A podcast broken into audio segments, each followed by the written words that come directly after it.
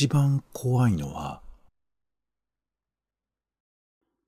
脅すわけじゃないんですけど、って医者に言われたとき。え？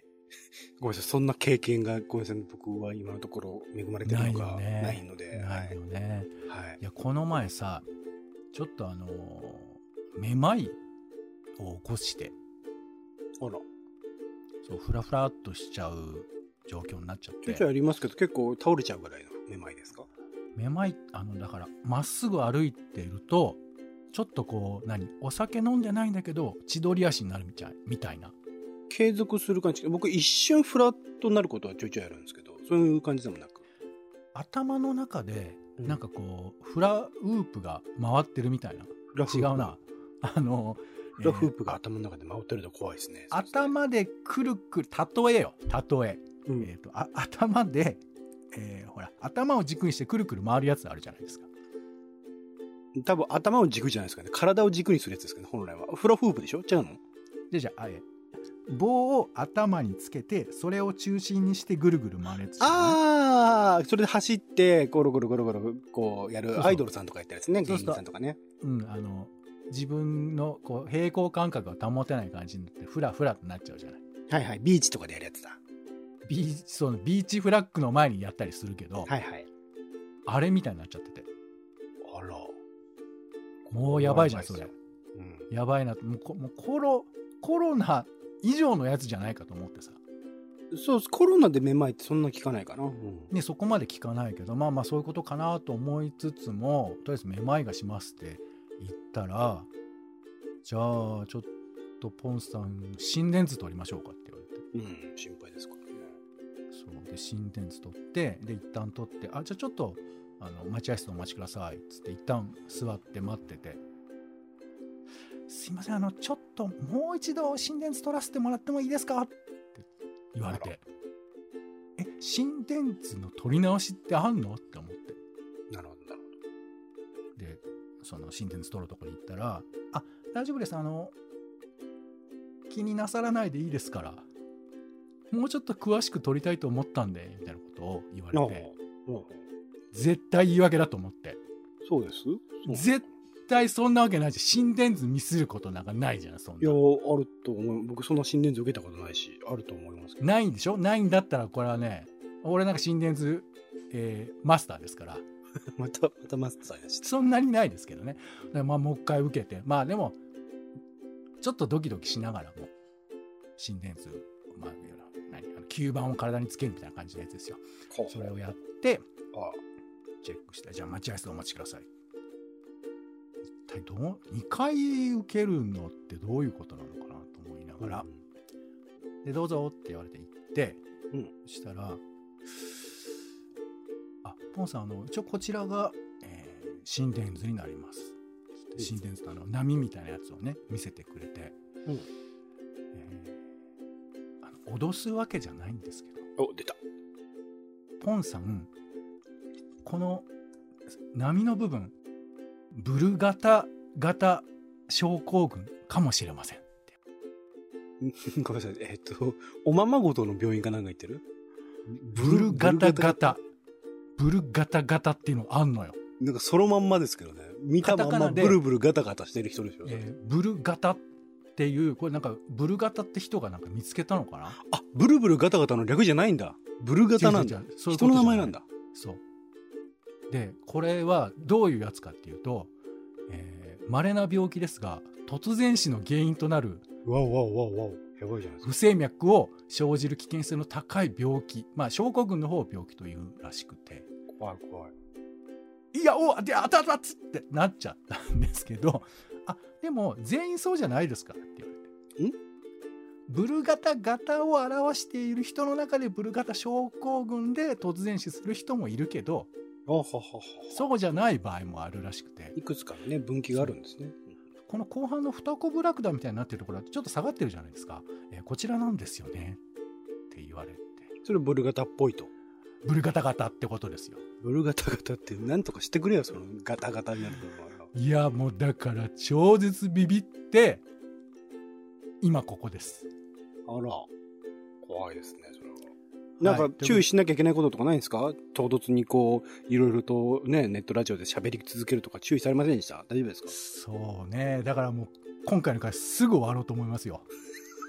サクッとね、スッと、そう。一言コメントスッて。オレンジさんがプレッシャーかけてくるから、俺の知らないこととかをすぐズカズカ聞いてくるから、あ、それ知らない、知ら、あーっつって、俺のブルガタガタがこう、ほら、倍増しちゃうから。もう知ってることだけね、スッと話して。くればいい三つこぶラクダになっちゃうから、俺のうんうん心拍数が。いいいい心電図がね。うん、気をつけないなと。んで、あの、まあ、煽るつもりもないですし、うん、不安をね、煽ってるわけでもないんですけども、うん。えちょっと一応ご報告しておこうまあ、ある種ね、この話の最中に、こう、止まったとしても、それは本望というね。いや、それ俺が言うことだから。ああなたが言うことじゃないから。うん。うん。本当におっかないんですからね。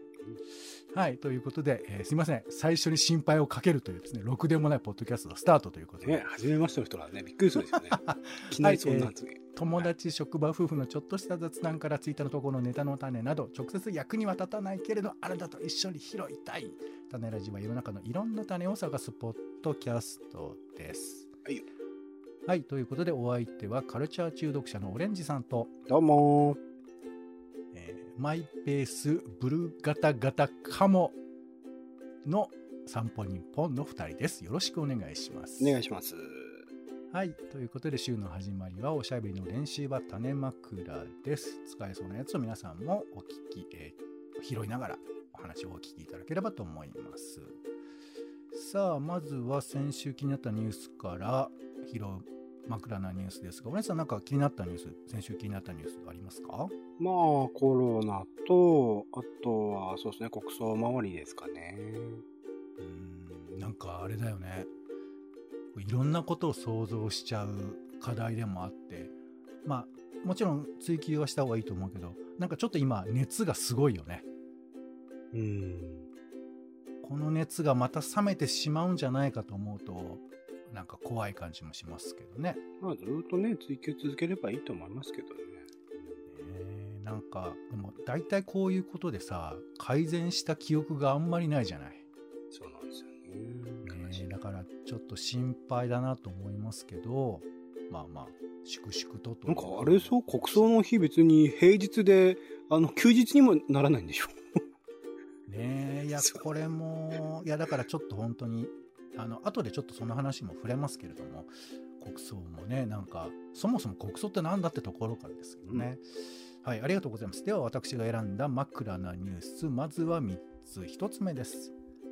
ブロックスをしながら UNO をする予測できない陣取りボードゲームブロックスシャッフルが発売。ということで。うのしかわかんねえな。うのとボードゲームしかわかんねそうかブロックスってご存知ないですか？えな。わかんねえっす。ブロックスって、まあ、オセロのでっかいみたいなそういう板があってそこに色のついたピースちょっとあのテトリスより複雑なピースの形したものを置いてくのね、うん。ある一定のルールで。でそれを全部置けたら勝ちみたいななんかそういうやつなんですよ。うん。あ盤面を最も取った人が勝ちってことか。まあそれブロックスで。結構これね有名なゲームでまあ割とあのお子さんいらっしゃるご家庭ではあるありがちなゲームですよ。へそう有名なあのー何？なんか子供たちが遊ぶ児童館とかでも結構置いてあるゲームなんですけど、うん。これとあの名作カードゲーム UNO が合体しちゃったんだって。え。なんで？なんでって言ったらあの出してるところが同じなのかな？わかんないけど。っていう話でなんかブロックスは一個一個置いていくんだけどそれと同時に、えー、UNO の山からもそれぞれカードの山を持っておくんだって。あ違う違う。手手番の時に引くんだ UNO, UNO のカードを。でそこに書いてあるいろんなルールがあるじゃないですか。リバースとかスキップとか。それを使ってその指示に従いながら置くっていうゲームなんですよ。うん。この異常な引きのなさこれ、えっと、そもそもだってブロックスはブロックスなりに何らかはいのその世界観として陣取りをするという世界観を踏まえてる、うのも多分何かしらあるんでしょ？背景の、なんか実際にあったこととか物語みたいなの多分あると思う。それ組み合わせちゃっていいの？ボードゲーム的に？ボードゲーム好き的に？別に面白いがいいんじゃないの？なるほど。わかりました。じゃあいいです。はい。でもね、結構このね、無理やり合体させるって多いんですよ。あの、UNO の場合はなんかね、やたらコラボレーションしてるんですよ。へえ。あの、ジェンガってあるじゃん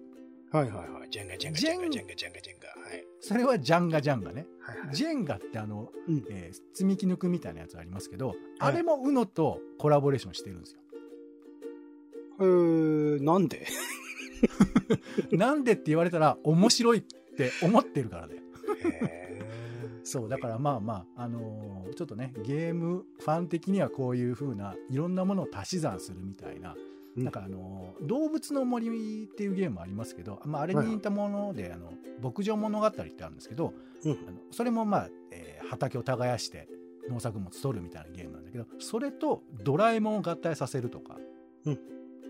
モンスターファームってゲームをウルトラ怪獣と合体させたりとか、合体ものって結構あるんだよ、実は。ああ、それ見ました。モンスターファームのやつはね、見ましたね。そうそうそう。なので、まあ、合体は面白いこともあるし、面白くないこともあると いうことですけどね。はい。ちょっとまあこんなゲームの情報がありました。うんはい。えー、2つ目です。えっ、と、2022年のジェンダーギャップ指数というのが発表されまして、うんはい。で、世界のトップ20というのが発表されたんですけど、これの、えー中に途上国が7カ国ランクインしてまして、でどんな、どんな国が入ってると思います？ジェンダーギャップの途上国？ジェンダーギャップ指数が高いだから、まあ、例えば、えー何？アイスランドとかフィンランドとかそういうのが高かったりするんですけど、うん。えー東アフリカのところで国で入ってるんですよアフリカ各国いくつか。わかんない。えーまあ、言うと,、えーとルワンダというところですね。うん。ルワンダってあの虐殺ホテルルワンダって映画ありましたよね。はいはいはい。はい、あの映画でも取り上げられて、まあ、大虐殺があって、えー非常に多くの国民が、まあ、民族的な争いということで、えー死亡くなった人が多かったっていうそういう、まあ、国なんですけどルワンダが、えー上位に入っているということで、うん。はい。まあ、他にも、えーモルドバとか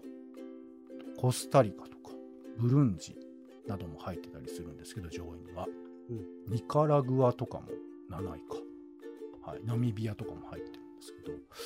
このちょっとルワンダっていう国のイメージが虐殺で止まってる人多いんじゃないかなと思うんですけど。うーん。実は結構ルワンダってすごいいろんなことをやってる国なんだっていうあの報告がいくつかあったので、まあちょっと簡単にまとめるんですけど、えっと一応ね今月独立60周年なんですってルワンダ。でその中で、えー、と例えば男女平等の先進国としても注目を集める、えーアフリカ東部の国ルワンダという、えーこれはジャム・ザ・ワールド・アップ・クロースという、えーポッドキャストの番組で紹介されてまして実際にルワンダにいらした方がルワンダはとても綺麗な国でもう本当ゴミ一つ落ちてないんだって。でそれはみんなでゴミを集めるという習慣があって。でさらにそのゴミを集めた後でみんなで、えー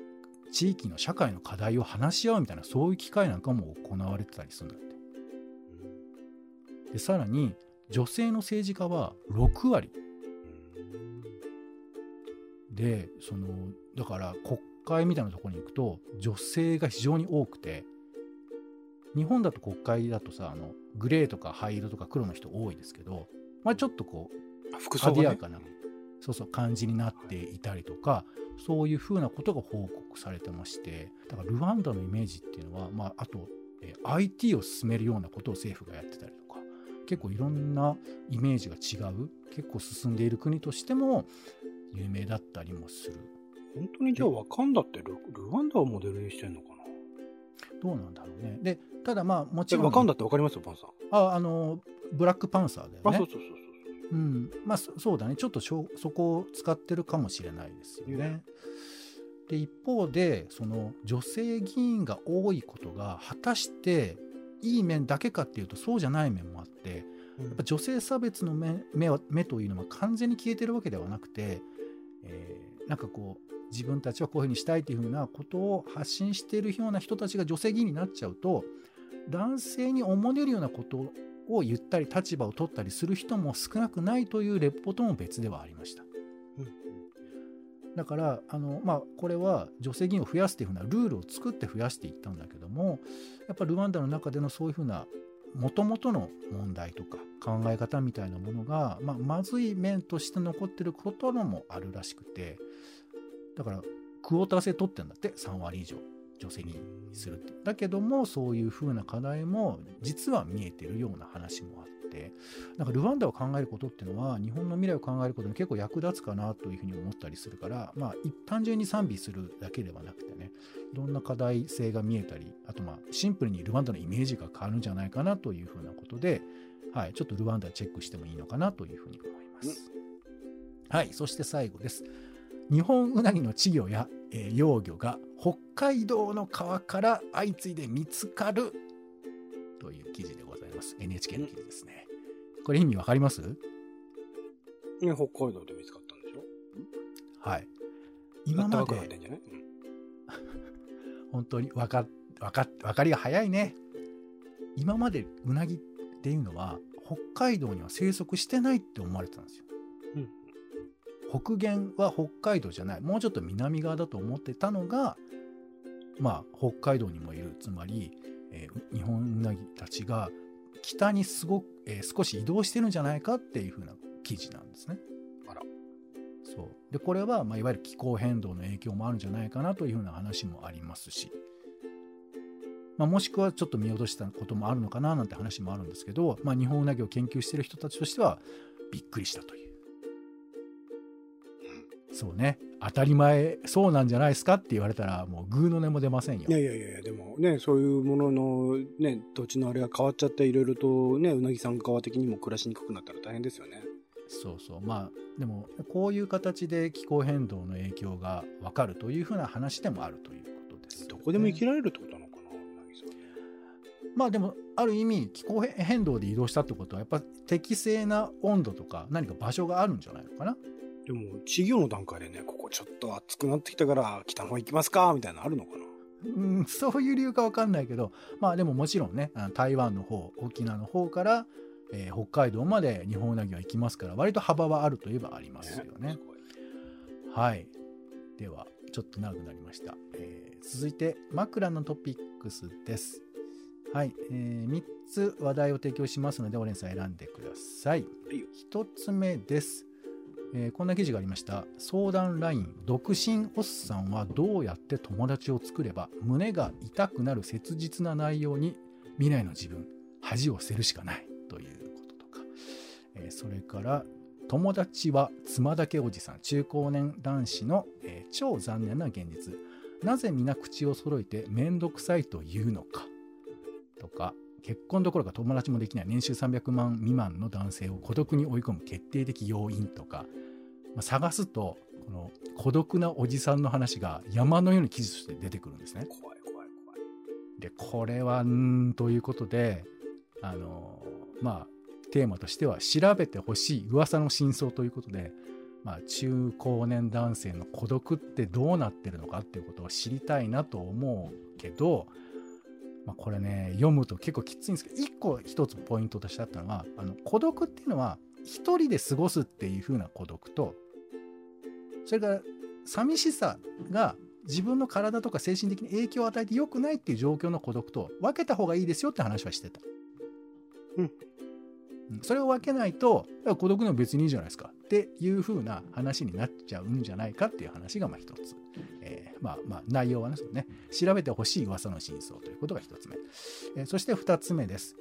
えー先ほどね国葬の話少し出ましたけれども、えーまあこの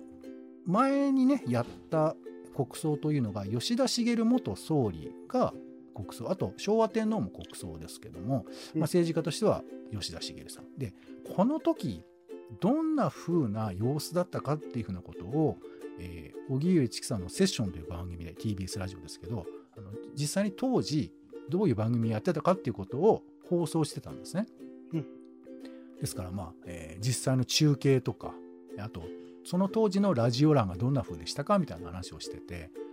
あとえ昭和天皇の国葬の時に、えー町の人にインタビューしてるみたいな音源が流れてて、うんあ国葬ってこういう風な扱われ方だったんだなみたいなことがなんかちょっと分かって佐藤栄作さんのコメントとかもなんか聞けましたけどこういう風なものとか、まあ、他にもねあの実際の国葬の様子を、えー紹介している記事がいくつかありますので、まあ、国葬っていうなんか外雰囲気でいいか悪いみたいな話ではなくてディティールもちろんその法律的な問題もあるけど、えーどういう風な様子なものなのかっていう風なことが分かると面白いなということで聞いてみたい過去のあの様子あれうん。あの様子聞きたいなっていうのがありましたらお聞きしたい。そして3つ目です、えー花火大会の情報を地図で。全国花火マップ2022ヤフーが提供全国180カ所ということで、はい。まあ、ヤフーがねいろいろ頑張ってるわけですが、まあ、こういう地図化してほしいものいろいろあると思いますんで。まとめてほしいあの情報と、まあ、結構ネットでいろんなものまとまってますけども今これまとめてほしいということですねさあ3つありますがどれいきましょうか？ちなみに、えっと、これメインで話さないですけど、聞いてみたい過去の様子の、その、えっと、吉田茂さんの国葬の時、どういうう評価だったんですか？これはね、まあ、ちょっと僕も断片的にしか言えないんですけれども当時もやっぱり、えー、と佐藤栄作が結構ご利用しの形で、まあ、ほぼ、えー今回と似たような閣議決定で進めているんですね。うーん。でもちろん吉田茂っていうのは歴史的にもすごくいろんなことやってて、まあ、ただ彼はあの引退した後結構経ってから亡くなちょっとな経ってから亡くなっているので、まあ、今みたいに亡くなってすぐという状況ではなかったり、まあ割とこう大きなことをやったということもあったからただ反対も当時はあったしやっぱり国その裏側には何らかの権威づけみたいなものっていうのがあったってことなんですかね佐藤栄作的そには。うだねまあ佐藤栄作もそういうふうなことを望んでたりしたこともあるのかもしれないしだちょっまあ、とその辺、佐藤栄作とね、吉田茂の関係性を考えるとっていうのはわかるんだけど、うん安倍さんと岸田さんの関係性を考えると、そんなにご利用する理由はよく、高市とかはわかるけどね。よくわかんないですよ、ね。まあまあだからそれはねその一部にはやっぱ自民党の権威づけみたいなこととかも今言われたりしますけど、まあ、ただそもそも国葬というふうなものを民主主義国家があの何の基準もなくやるのはどうかというふうななんかね欧米の国だとあのなんだっけ、えー芸術家とかが亡くなった時にやるみたいな,、なんかああ、そうのないんかそれもあはすごい。あるみたいだからそうだからここら辺な国葬ねなんか他にも国民葬とかいろいろ種類があるみたいですからまあいわゆるかっこいいから国葬にしましたっていうのはどうかなと思いますがまあはいそんな話が出てましたね。普通に祝日にしてくれて、なんか音楽フェスとか全国中でやればいいなと思いますけどね。そう？全然関係なくね。うん、安倍さんのことを忘れて、ははいい。イエーイっつってやってればいいかなと思いますよ。はい。えっ、と、じゃあ一番の、えっ、と、調べてほしい嘘噂の真相ということで、まあ孤独の話とかはね、もともとまあ僕自身もすごく興味津々ではあって、自分自身イベントとか、コミュニティとかいろいろやってたのはそういうものをうまく地方、えっ、と、地域コミュニティやら、その興味の、あのね、えーインタレストのコミュニティで、なんか解消できればなと思ってたところはあるんですけど、なんかどうなのかな、その、中年で独身のおっさんが、友達を作る必要ってあるのかしらっていうのがちょっと今のところ僕は思っていて、なんだろう、うんなんかその寂しいとか孤独を感じるっていうのはある種、その誰かしらとこうコミュニケーションを取るみたいなものがなんか前提となっている状態。なんかまあ学生時代とかはね、嫌顔にもこうコミュニティとかどんどん生まれていって、人とのつながりできたりとか、会社勤めだったりすると当たり前のように同僚がいたりするから、そういう状況と今、その後、会社とかとのつながりがなくなって、えー一人になった自分となんかギャップに苦しんでるような気もするから、そもそもなんか友達とかいないけど、なんとなく、あのーえっ、と、挨拶はする、こう、近所の人みたいな、いるの、いるみたいなのがデフォルトになっていけば、なんか孤独を感じる機会も減るんじゃないかな、みたいな仮説があるんですけど、そこら辺どう思います？うん。まあ、例えばちょっと話変わりますけど。変わるんかい、あいやいやつながりますから。あの、うん。出産したお母さんが子育てだけしてて孤独を感じるっていう話もあると思うんですね、うん、うん、うん。つまり子供も近くにいるしママ友とかもまあお母さんとかも手伝ってくれる可能性があったとしても、うん。やっぱり孤独を感じる。社会から断絶されてされている時に孤独を感じるっていうこともあってでこれは単純に人間頭数が1人だけだっていうふうな話とはまた別で自分が一人ぼっちになっている寂しさを感じるっていうふうな孤独っていうことはやっぱりその時の課題だと思うんです。ただ、まあ、あの、お子さんがいらっしゃるお母さんの場合は、一人でこう回していくのが大変っていう、こう、物理的な大変さみたいなものが多分あったりするっ。ていうか、多分にそれが大きいような気がする。それも、プラス、なんか精神的なところなんか気がするから、また中年男性のこの、あの、独身のおっさんが一人で孤独みたいなのと、また違うような気がしますけど。まあお俺はお母さんじゃないからはっきりとしたことは言えないけどでも、えー、と精神的に寂しい。例えば仕事を辞めなくちゃいけないとかっていうようなことはその子育てが大変っていうだけではなくて辛いことがあって、ただ、そので中年男性の孤独を考えるときに、そこの参照点としてやるには真逆と言ってもいい存在な気はします。中年男性もうん。コミュニケーションが取れる取れないというふうなことよりもうん。やっぱり寂しさを感じるっていう何かがあるんじゃないかっていうふうな僕は論点があると思っててこの話の中で、うんえっと、お金がないことがあのいわゆる孤独友達がいるいないという要素よりも大きく孤独を感じる要素になってるっていうふうな話が例えば出てくるんですね。うんうんうんでそれは誰かとなんか飯でも行こうかなとかどっか行こうかなっていうふうなことがお金がないことで選べないっていうふうな話になってくるわけなんですけどさっきの僕の仮説で言うと、それすら必要ないっていうのは仮説なんですけど。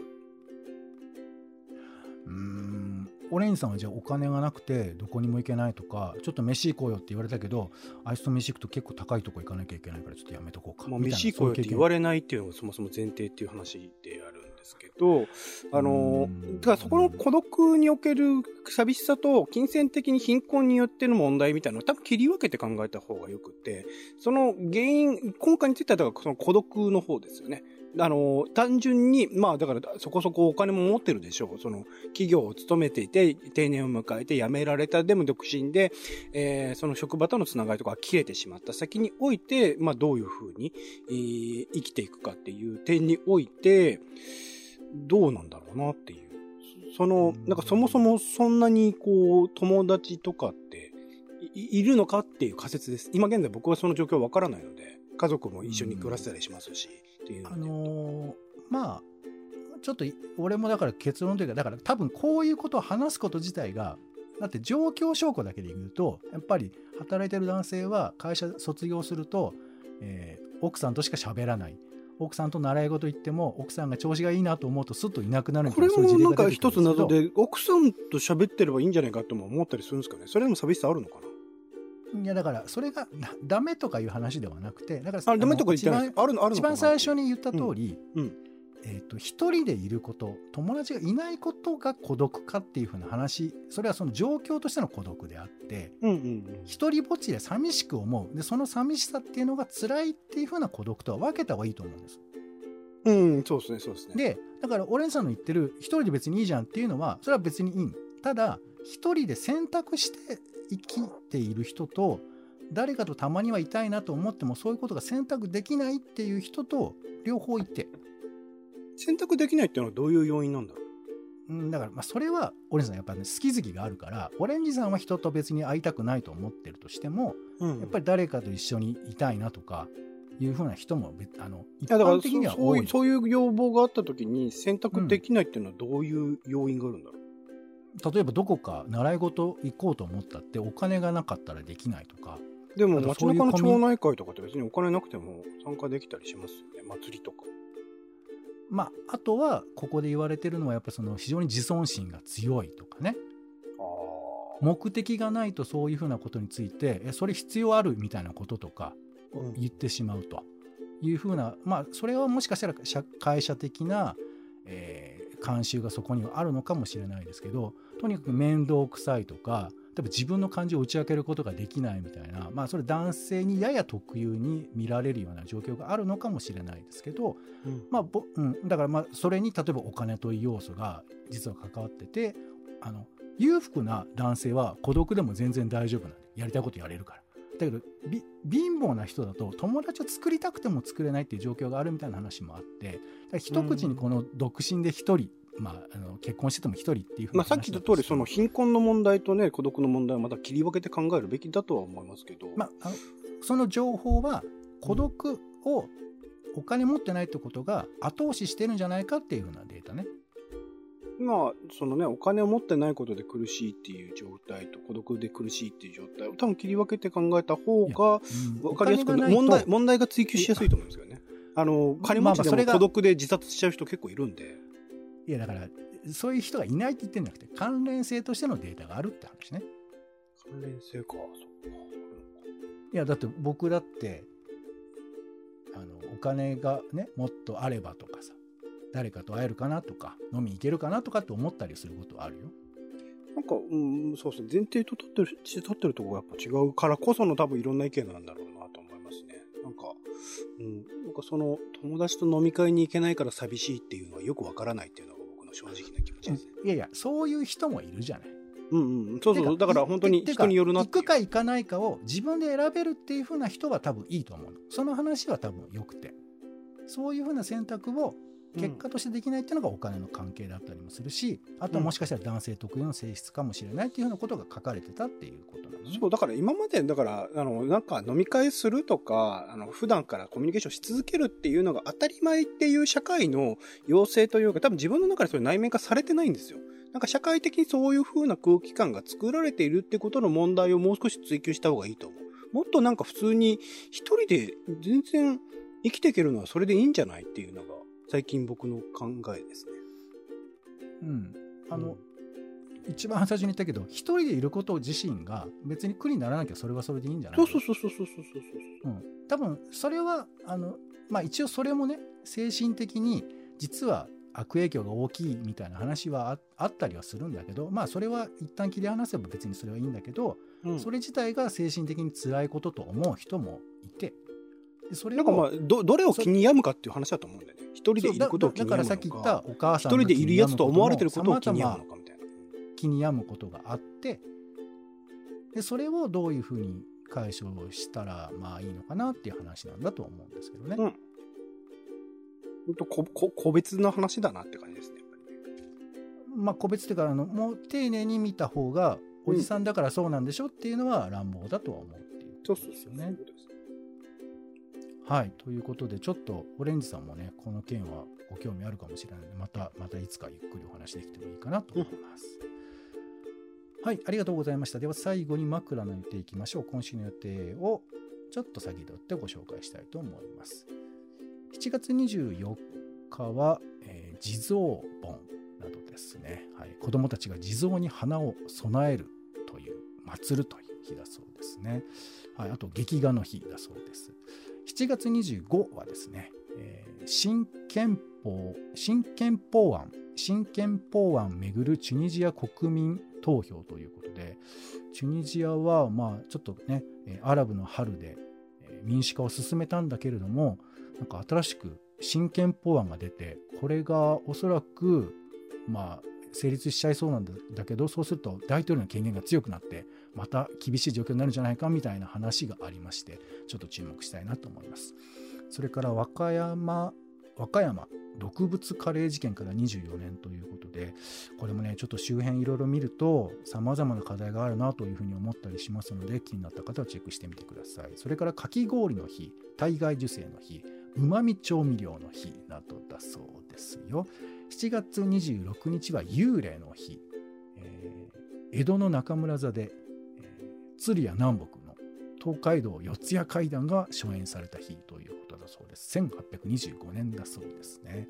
それからモルジブの独立記念日、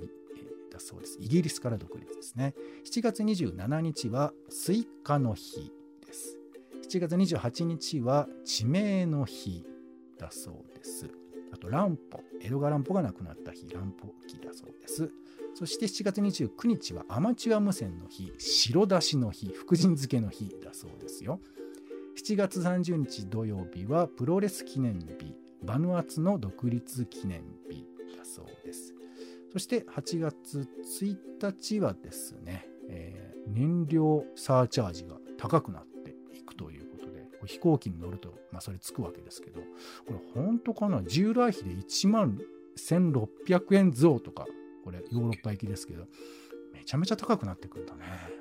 過去最高水準だそうですが、はい、ちょっと海外旅行、いろんな意味で辛いところですが、はい、といったところで今週は以上。はい、種枕、じゃあ使いたいやつお願いします、オレンジさん。ブロックスシャッフォー。何？もう一回言って。ブロックスシャッフォー。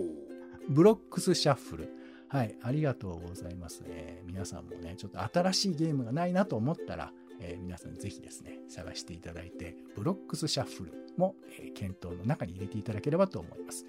といったところで、種ラジの種枕は以上です。はい。お相手は、えー毎日うなぎのニュースをチェックしております。ポンとオレンジでした。種ラジ、また。種ラジはほぼ毎日配信をするポッドキャストです。Spotify や Apple Podcast にて登録を。更新情報は Twitter。本編でこぼれた内容は公式サイト種ラジ .com をご覧ください。番組の感想やあなたが気になる種の話は公式サイトのお便りフォームから。お待ちしています。